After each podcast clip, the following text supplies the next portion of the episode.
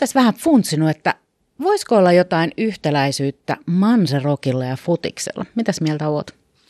No mä en tiedä, mä oon ehkä näistä molemmista aiheista keskustellut kahvitunneilla aika paljon, että vaikuttaisi ainakin siltä, että, että näitä aiheita dikkaamalla niin pääsee meille duuniin. Okei, toi on aika hyvä näkökulma, hei. Tämä on Tulokulma podcast. Avaamme keskustellen ovea verohallinnon uudenlaiseen työkulttuuriin ja sen taustalla olevaan johtamiseen, positiiviseen työntekijä- ja asiakaskokemuksen rakentamiseen. Meidän vieraanamme on tänään ohjaus- ja valvontajohtaja Marko Myllyniemi.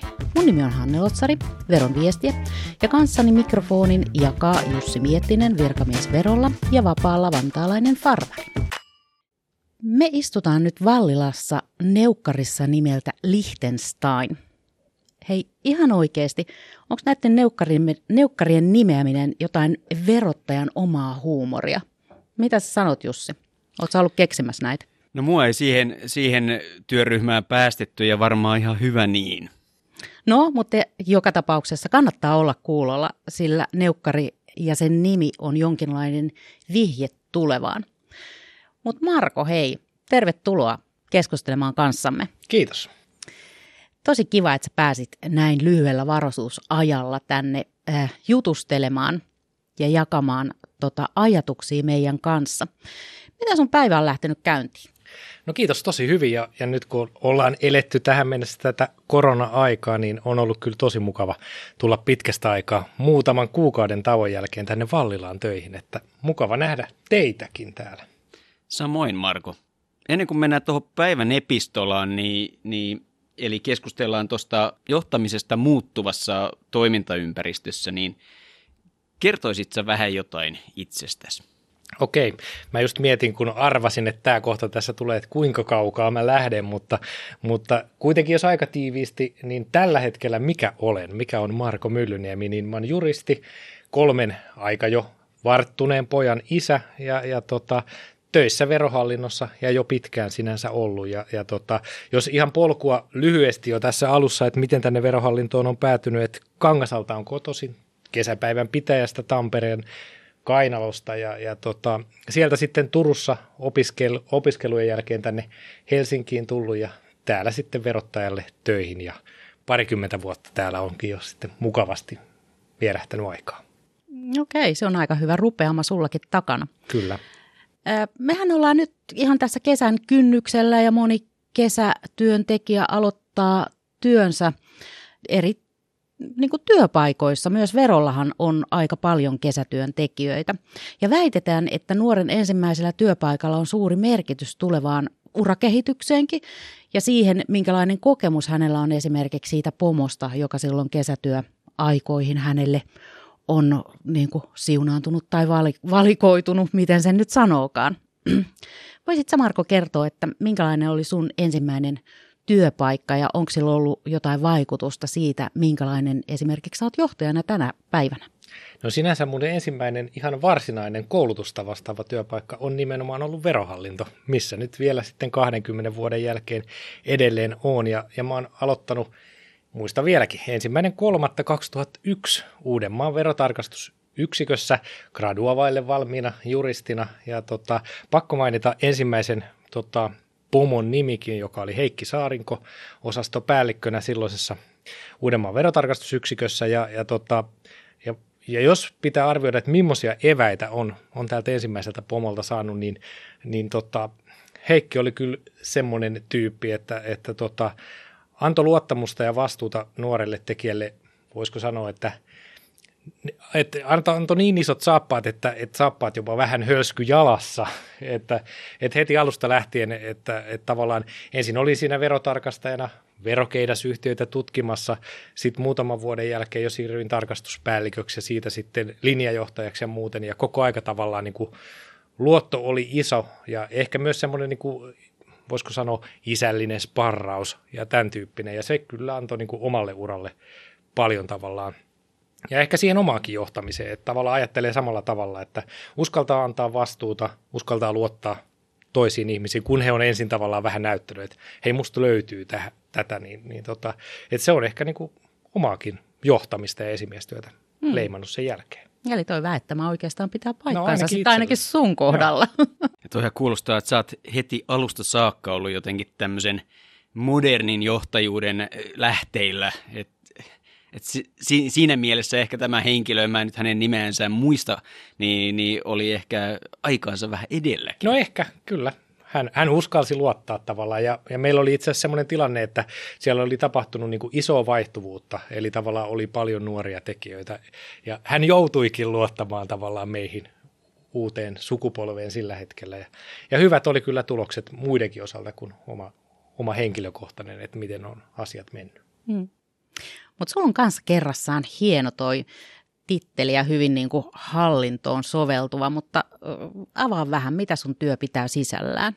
Joo, tosiaan on, on verohallinnon ohjaus- ja valvontajohtaja, kalskahtaa hienolta, mutta ehkä tässä täytyy jopa lähteä tota, siitä ihan verohallinnon niin ydintehtävästä, miksi verohallinto on olemassa. Eli me ollaan olemassa sitä varten, että me halutaan turvata verokertymä. Ja, ja tota, tämä oma titteli, ohjaus- ja valvontajohtaja, liittyy juuri siihen. Eli, eli vastaan siitä kokonaisuudesta meidän organisaatiossa, eli ohjaus- ja valvontasuunnittelusta, joka tavallaan vastaa siitä, että mitä toimenpiteitä me tehdään eri asiakkaille ja asiakasryhmille, jotta me turvattaisiin verokertymä. Eli, eli se, se niin kuin pähkinänkuoressa on se oma, oma tehtävä. Sitten siellä on niin kuin paljon porukkaa, joka sitä on toteuttamassa ohjaus- ja valvontapäälliköitä, jotka, joissa sitten se oikeasti se asiantuntemus on ja, ja tota, erityyppisiä analyytikoita. Eli, eli sitä, sitä porukkaa tässä luotsaan tällä mm. hetkellä. No mutta kyseleekö kaverit sulta, että mikä ihme tämä titteli on? No kyselee siis sinällään. Aikaisemminhan mä olin yritysverotusyksikön valvontajohtaja, joka oli niin kuin hyvin selkeä, että, että tota, valvoin sitä, että, että porukka jaksaa valvoa. niin kuin eri asiayhteyksissä siitä voi niin kuin miettiä, että mihin asti sen voi viedä. Joo. Tuossa nykyisessä tämän koronankin runtelemassa taloudellisessa vaikeassa tilanteessa, niin, niin just tämä verokertymä ja verohallinnon keräämä tämä noin 70 miljardin summa, niin se varmaan jatkossakin halutaan ihan valtionkin taholta niin pitää mahdollisimman suurena ja mahdollisesti myöskin ainakin niin, että, että tämä mahdollinen pudotus ei johtuisi siitä verovajeen kasvusta. Ja tässä sunkin tehtävässäni on varmaan tähän liittyen niin aika merkittäväkin rooli. Voisitko vähän avata meille sitä filosofiaa, jolla erotetaan vaikka verovalvonta veroohjauksesta? Joo, ja mä voin laajentaa vielä tostakin kysymyksen asettelusta tavallaan, että jos ajatellaan koko verohallintoa, niin meillä on kaksi tukijalkaa, millä me yritetään se verokertymä turvata. Meillä on ensinnäkin niin kuin ne hyvät palvelut, jossa me huomioidaan tavallaan eri asiakasryhmien tarpeet ja tehdään siitä verotuksesta helppoa, mahdollisimman automaattista ja jopa huomaamatonta. Eli sitä puolta me kehitetään koko ajan, jotta me saataisiin niin kuin veronmaksu sujumaan mahdollisimman asiakasystävällisesti. No sitten kuitenkin, kun meidän täytyy se verokertymä turvata, niin meillä on se toinen tukijalka, joka on myös sitten se ohjaus ja valvonta, jonka avulla me varmistetaan sitten, että myös ne, myös ne asiakkaat ja asiakasryhmät, jotka tarvii vähän ehkä semmoista niin kuin tuuppausta siihen, että, että saavat hoidettua ne velvoitteensa oikein, niin sillä ohjauksella ja valvonnalla se toteutetaan. Ja jos tehdään vielä jakoa sen ohjauksen ja valvonnan välille, niin nekin kulkee tavallaan käsi kädessä. Eli, eli tota, me mietitään koko aika tavallaan sitä, meillä koko aika verohallinnossa kuitenkin, niin kuin kaikkialla valtiohallinnossa, resurssit vähenee, ohenee, mikä on niin kuin ihan ymmärrettävää sinänsä, niin, niin tota, me yritetään mahdollisimman kevyin keinoin ja tavallaan sinänsä asiakasystävällisin keinoin myös se, se ohjaus ja valvonta suorittaa. Jos me saadaan se ohjaamalla asiakkaita tavallaan toimimaan ja kertomaan, nostamalla esiin asioita, että, että muistakaahan ilmoittaa koronatuet oikein tämän tyyppisesti, niin tavallaan me saadaan se pienemmällä vaivalla ja myös asiakasystävällisemmin hoidettu. Sitten se valvonta on siellä oikeastaan niin kuin semmoisena selkänojana aina olemassa ja sen täytyy olla olemassa, kun ihminen on ihminen. Eli mm. jos, jos on asetettu jotain sääntöjä, lakeja tai mu- muita, niin, niin meiltä löytyy aina semmoisia ihmisiä, jotka mielellään niitä noudattaa, mutta meiltä löytyy myös niitä ihmisiä, jotka ei niin kovin mielellään. Ja, ja jopa semmoisia ihmisryhmiä, jotka niin kuin oikein mielellään niitä sääntöjä haluaa rikkoa. Mm. Niin totta kai verohallinnolla on niin kuin tämä laaja skaala käytössä. Mm. Katsotaan, miten mun käy nyt tässä seuraavassa kysymyksessä. Meinaan olisi niin kuin tulossa jo, jonkinlaista numeraalista faktaa. Onneksi tuo Marko on tässä näin, niin se varmaan sitten korjailee. Okay. Eli viime vuonna tehtiin yhteensä noin 2060 verotarkastusta. Maksuunpanoja tehtiin veroiksi muutettuna enemmän, eli noin äh, 130, onko tämä miljardia? Se on 138 miljoonaa euroa. No niin, hyvä, että sä olet paikalla korjailemassa tätä mun, mun tota, käppiä. Mutta kerro nyt tarkemmin siis mulle ja kuulijoille tietystikin, että mitä nämä luvut oikeastaan kertoo. Joo, siis ja tavallaan jos tätäkin vähän laajentaa vielä vähän laajemmaksi, että me tehtiin niin kuin verotarkastuksia viime vuonna vähemmän kuin edellisenä vuonna. Muutama sata kappaletta varmaan vähemmän, mutta me tehtiin verotarkastajien toimesta tai meidän verotarkastajat teki paljon muun tyyppisiä toimenpiteitä, niin sanottuja kevyempiä toimenpiteitä, mikä nyt ihan kansankielisesti, jos se sanotaan, niin jos meillä on joku tavallaan veroriski olemassa, jota meidän tulee valvoa jossain tietyssä yrityksessä, ennakko odotelma tästä, niin, niin yksinkertaisimmillaan niin verotarkastaja voikin ottaa puhelimen käteen ja lähteä tavallaan selvittämään sitä tosi vapaamuotoisesti, että miten teillä tämä asia on hoidettu. Mm. Ja, ja tota, jos se jo siinä selviää niin kuin kevyellä selvittelyllä yrityksen kanssa, niin miksi turhaan avata tavallaan siitä verotarkastusta jos, jos asiat ovat kunnossa. Mm. Jos sieltä löytyy sillä kevyemmällä selvittelyllä jotain ohjattavaa, voidaan hoitaa se tavallaan, että no jatkossa toimikaa näin ja näin. Mutta sitten tietenkin meillä on edelleen käytettävissä, jos me havaitaan, että asiat ei ole ihan kunnossa, sitten me avataan se verotarkastus todetaan siellä sitten ne mahdolliset virheet, tehdään ne maksuunpanoesitykset. Niin toi ehkä tarkoittaa sitä nuo luvut, että, että tota, me onnistuttiin pikkasen pienemmällä resurssilla tekemään lukumääräisesti enemmän toimenpiteitä, jotka osa oli sitten kevyempiä ja osa edelleen niitä verotarkastuksia, mutta löydettiin niitä tavallaan niitä, mitä meidän pitääkin, kun meillä on verovaje olemassa, niitä virheitä sieltä yrityskentästä ja muualta, niin kuitenkin aikaisempaa enemmän jopa. Eli tavallaan tutkitaan sitä, mi, mi, mi, mihin on aihetta ja muuten hoidetaan asiat kevyemmin ja hyvässä yhteistyössä. Ja ainahan me tehdään joka tapauksessa, on se tarkastus minkä laatuinen tahansa, niin, niin tota, hyvässä yhteistyössä asiakkaiden kanssa. Myös ne, sanotaanko, rankemmatkin asiat. Mm, joo. Öö, sä otit tuon asiakaslähtöisyyden tuossa esille näiden tarkastuksen kohteidenkin osalta, ja, ja tämä asiakaslähtöisyys terminä esiintyy yhä enemmän ja enemmän myöskin organisaatioiden strategioissa ja niin myös meillä verohallinnossa. Sen lisäksi meillä on selkeästi meneillään tietynlainen työkulttuurimuutos. Mitkä on siinä sun näkökulmassa ja sun tehtävissäni tällaisia suurimpia tai merkittävimpiä asioita, joita sä viet läpi siinä sun tehtävässäsi? Yleisesti tavallaan se asiakaslähtöisyys verohallinnon tasolla tarkoittaa sitä, että me viranomaisina entistä paremmin ymmärrettäisiin tavallaan, jos nyt on kyse yritys, yritysten liiketoiminnasta tai sitten henkilöistä ja ta- tavallaan heidän verotuksestaan, joka liittyy elämäntilanteisiin, perintöihin, äh, lahjoihin ynnä muihin, että me tavallaan pystytään asettumaan sinne niin kuin asiakkaan housuihin näin se yksinkertaisesti on. Eli tavallaan me pystytään niin näkemään, että, että ollaan, hoidetaanko me asioita siten, että asiakas sen ymmärtää. Ja, ja, ja tässä tapauksessa kyse voi olla siitä, että me ei olla aina asiakkaan kanssa samaa mieltä. Asiakaslähtöisyys ei tarkoita viranomaisella sitä, että, että mitä asiakas tahtoo, niin me sen kaiken toteutamme. Me, me pyritään siis ne palvelut ja kaikki muut tarjoamaan niin hyvinä kuin me vaan pystytään, mutta sitten kun tota, asiat pitää hoitaa niin kuin laki sanoo, koska me, me kuitenkin viranomaisina se verokertymä turvataan, niin sitten me hoidetaan nekin asiat, mutta nekin asiakaslähtöisesti siten, että asiakas ymmärtää, mistä on kyse, miksi minulle tapahtuu niin kuin minulle tapahtuu, jos puhutaan nyt vaikka ohjauksesta, ohjauksesta ja valvonnasta.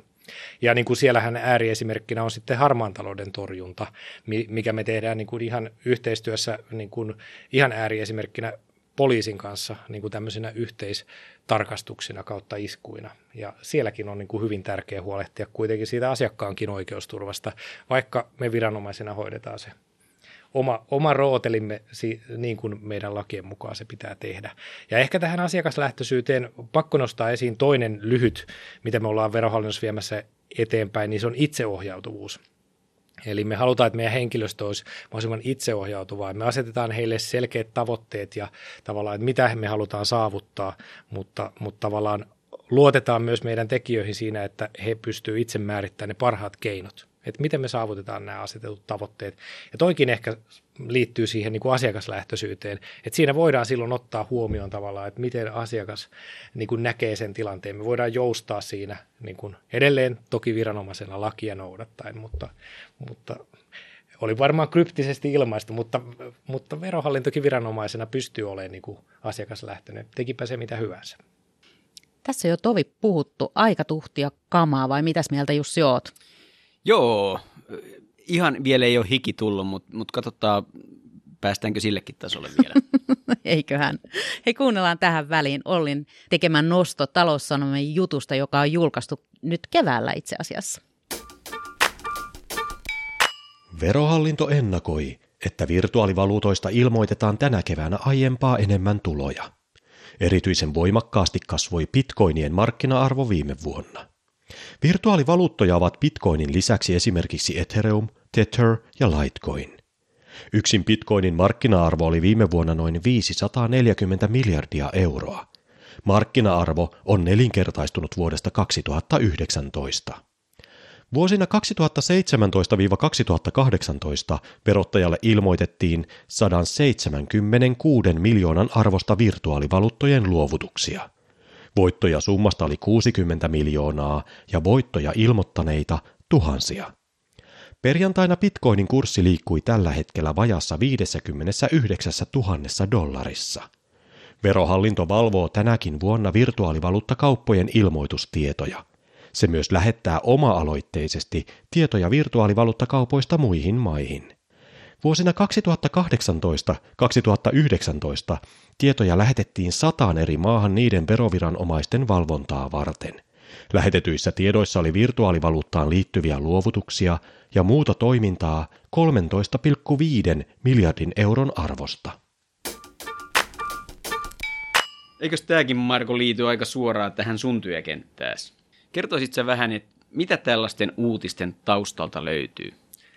Joo, eli muun muassa virtuaalivaluuttojen valvonnan ja monen muunkin ohjauksen ja valvonnan taustalla, niin on oikeastaan verohallinnon kasvanut analysointikyky yhdistettynä laajan vertailutietojen käyttöön. Eli, eli tota, me vastaanotetaan kansainvälisesti paljon erityyppisiä vertailutietoja. Sen lisäksi me hankitaan aktiivisesti vertailutietoja pankeilta, luottolaitoksilta, luottokorttiyhtiöiltä, erilaisilta alustoilta. Ja, ja tota, uskallan nyt vähän pröystäillä jopa, että, että Suomen verohallinto niin siinä tietojen hankinnassa, mutta erityisesti siinä analyysissä, niin me ollaan ihan niin kuin maailman huippuja. Eli, eli tota, ollaan uskallettu kansainvälisestikin välillä hehkuttaa näillä meidän tuloksilla, mitä me ollaan saatu aikaan. Ja tota, tämä virtuaalivaluuttojen valvonta liittyy just siihen. Ja tavallaan tuossa mitä me esimerkiksi virtuaalivaluuttojen osalta ollaan tehty, niin kun me ollaan saatu selville erityyppisiä asioita ja, ja havaittu, että mahdollisesti niitä, osa niistä virtuaalivaluuttatuloista on jäänyt ilmoittamatta, niin me eri keinoin, me, me julkaistaan uutisia, missä me kerrotaan, että hei, meillä on tällaisia tietoja, että ilmoitathan tulosi. Me saatetaan tehdä vielä niin kuin erityyppisiä niin kuin tota, suora viestintää näille asiakkaille ja, ja tota, sitten meillä siellä jälleen selkänojana ihan viimeisenä on kuitenkin se valvonta. Eli jos tavallaan näistä meidän niin kun neuvoista ei ole ottanut, ottanut tota, tarpeeksi vaarin, niin, niin tota, sitten me se toteutetaan viime kädessä valvontana. Eli, eli tota, käytetään paljon verohallinnossa, me ollaan ihan valtavan niin kun, tehdas siinä mielessä, että meillä on valtavasti tietoa, joka, joka me turvallisesti käsitellään sinänsä ja käytetään vain niin kuin verotustarkoituksiin, mutta ollaan siinä aika hyviä. Tähän väliin hei, mun on pakko kyllä kysyä ja nostaa äh, eräs äh, asia esille, mikä tuli yhdessä tilaisuudessa, jossa oli Helsingin sosiaalitoimen esihenkilö ja hän kysyi meidän edustajalla, että edustajalta, että miten me pidetään positiivinen asiakaskokemus yllä. Meillähän kuitenkin automaattisesti menee yli 80 prosenttia ihan niin, ettei siis kukaan ihminen edes koske niihin ö, tietoihin tai joudu, joudu tota, kosketuksiin asiakkaan kanssa niin sanotusti. Ja pieni osa sitten tarttuu sinne haaviin ja ehkä tarvitsee sitä ohjausta ja valvontaa. Niin miten tätä positiivista asiakasfiilistä pidetään yllä? Joo, siis tuohon mun mielestä tarvitaan kaiken pohjalle se, että meillä on ammattitaitoinen ja osaava henkilöstö. Eli jos nyt tekee pompun oikeastaan tuonne niin kuin viestinnän kentälle, eli se, että verohallinnon viestintä on monesti ollut nyt esillä siinä, että, että tota, ollaan tehty rohkeita avauksia, ollaan uskallettu vähän hassutellakin ja kaikkea muuta, mutta uskonpa niin, että, että jos verohallinto ei tavallaan mm, viranomaisena toimisi jo todella hyvin ja, ja tavallaan, että me hoidettaisiin asiat siten, että asiakkaat on meille ihan tyytyväisiä, niin tollasta ei pystyisi mm. edes tekemään. Mm. Eli tavallaan me, me, mä uskon, että, että tota, meillä on aika laaja ja hyvä asiantuntemus henkilöstöllä ja, ja tota, vaikka me joudutaan olemaan tosiaan asiakkaiden kanssa tekemisissä tavallaan asiakkaan näkökulmasta negatiivisissa asioissa, niin me pystytään nykyisin yhä paremmin ja yhä onnistuneemmin hoitaa tavallaan se tosi ammattimaisesti perustella asiakkaalle, miksi me ohjauksessa ja valvonnassa tehdään näitä toimenpiteitä. Ja tavallaan ole siinäkin nyt, voisiko sanoa, ihmismäisiä. Tavallaan, että ihminenhän siellä kohtaa ihmisen niissäkin tilanteissa. Ja, ja molemmilla on ne omat roolinsa. Se, että, että hoitaa sen asiallisesti ja, ja tota, pystyy perustelemaan, että miksi teemme näin, niin, niin mä uskon, että, että se on tavallaan se, miten ohjauksessa ja valvonnassakin tavallaan saadaan todella hyvää palautetta. Muun muassa meidän niin kuin verotarkastuksista me kerätään palautetta asiakkailta ja se on niin kuin vuodesta toiseen hämmästyttävän hyvää. Mm. Siis niin kuin, no minua se ei hämmästytä, mm. mutta niin kuin mm. monia muita tahoja se hämmästyttää, että tavallaan, että, että siellä tosiaan äsken tuossa kerrottiin, että isot maksuunpanot kuitenkin tehdään yli 100 miljoonaa ja silti asiakkaat on sitä mieltä, että, että me keskimäärin ja niin kuin yleensä hoidetaan sielläkin sektorilla niin kuin todella ammattimaisesti ja hyvin se työ. Mm-hmm.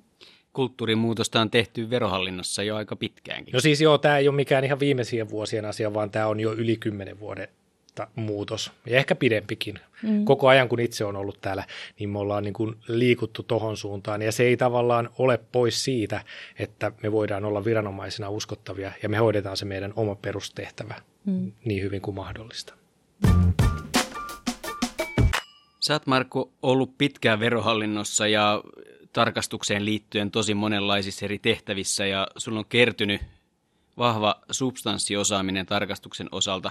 Sitten sä oot edennyt verohallinnossa aina johtajatasolle saakka, niin miten sun mielestä tässä sun nykyisessä tehtävässä jakaantuu tällainen syvä substanssiosaaminen ja sitten varsinainen johtamistyö? No, aika vaikea loppujen lopuksi sanoa että oma tilanne on tavallaan se, että mä oon tosiaan liikkunut täällä verohallinnon sisällä tosi paljon erityyppisissä tehtävissä ja, ja tavallaan mä näen, että sekin on sitä niin kuin verotuksen substanssiosaamista, että mä itse asiassa tosi hyvin tunnen sen, mitä tämä meidän verotuskoneisto e-, eri osillaan tekee. Eli tavallaan mulla on osaaminen siitä, ja toki mulla on taustalla tosiaan niin kuin ihan niin kuin aineellinen substans, verotuksen substanssiosaaminen, se ei ole enää syvää, mutta, mutta tavallaan se on pohjana sille, että mä pystyn ehkä ymmärtämään monia asioita ja ilmiöitä, miten, joiden kanssa me ollaan niin kuin tekemisessä niin suhteellisen nopeasti semmoisella niin ABC-tasolla. Eli, eli tota, en, voi, en voi mennä tota verokonsulttien kanssa juttelemaan niin kuin korkeimman hallinto-oikeuden ratkaisuiden tulkintalinjoista missään tapauksessa, mutta tavallaan pystyn aina nopeasti tunnistamaan, niin kuin, että mistä keskustellaan, mistä on kyse. Et vaikea sinänsä, mutta sinänsä tämä oma tehtävä on tämmöinen, mä oon joskus sanoa, että mä oon ohjauksen ja valvonnan yleistalonmies, yleistalkkari. Eli, eli mä oon paljon mukana kaikessa, mitä verohallinnossa suunnitellaan ja tehdään tavallaan niin kuin, ehkä siellä johtotasolla, strategisella tasolla nykyään yhä enemmän, mutta, mutta tota, kyllä se substanssi on siellä rinnalla mukana. Ei niin vahvasti, mutta kuitenkin. Mm. Mm. Ennen kuin me mennään Manseen, koska se on erittäin mielenkiintoinen niin kuin paikka ja pitää sisällänsä paljon ää, jänniä juttuja, mutta mm, mitä sun vuosi tulee pitää, pitää sisällänsä? Minkälaisia asioita ja haasteita? Joo, meillähän on tässä menossa verohallinnossa niin kuin, sanotaanko tekemisen ja organisoinnin muutos, ja tältä osin me ollaan just siirtymässä kohti verohallintotasoista keskitettyä ohjaus- ja valvontatoimintoa, jota me ollaan tässä niin kuin kovasti pystyttämässä parasta aikaa, niin, niin tota, oma tekeminen sen ohella, että huolehditaan tavallaan siitä operatiivista toiminnasta, mitä verohallinto ohjauksen ja valvonnan suhteen tekee, niin on tämän uuden valmistelua. Eli, eli meillä on kiivas, kiivas meininki tuon osalta meneillään, mutta, mutta meillä on kyllä myös niin kuin super hyvä porukka myös sitä tekemässä, että, että tota, vaikka on kiirettä, niin voisi oikeastaan sanoa, että, että viihdyn tällä hetkellä työssäni aivan erinomaisesti. No, mutta sehän on ihan loistavaa. Mutta mennäänkö hei nyt tuonne Tampereen suuntaan? Mitäs Manserok sanoo sulle, Jussi?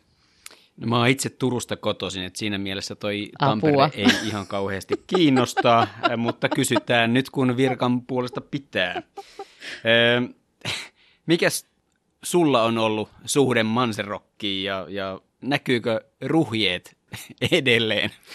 Var, siis näkyy varmasti edelleen, niin kuin mä tuossa alussa taisin mainita, niin mä oon Kangasalta siitä Tampereen vierestä kotosin ja mun ensimmäinen levyni, tai se oli kasetti – ollut vuonna 82 ehkä se ilmestyi, mä olin seitsemänvuotias, Popedan mustat enkelit, joka ei ollut ollenkaan ehkä jopa soveltuvaa niin, kuin niin nuorelle, kun äitikin sitä kuunteli hormonihuulia ynnä muita, mitä sillä kasetilla oli. Ja, ja tota, sen jälkeen niin kuin nuorena kuuntelin eppunormaalia ja muuta. Että, et toki sen jälkeen musiikkimaku on hyvin paljon monipuolistunut ja ehkä kansainvälistynytkin, Pink Floydit ja muut sit myöhemmässä vaiheessa, mutta kyllä se on jäänyt Mansen Rock, että kyllä mä nyt kaikki Eppu-normaalin tota, stadionkeikat Ratinalla ja muut on kokenut, mitä siellä on järjestetty ja edelleenkin jaksan livenä käydä Manserokkia kuuntelemassa. Mikäs on Popedan paras biisi?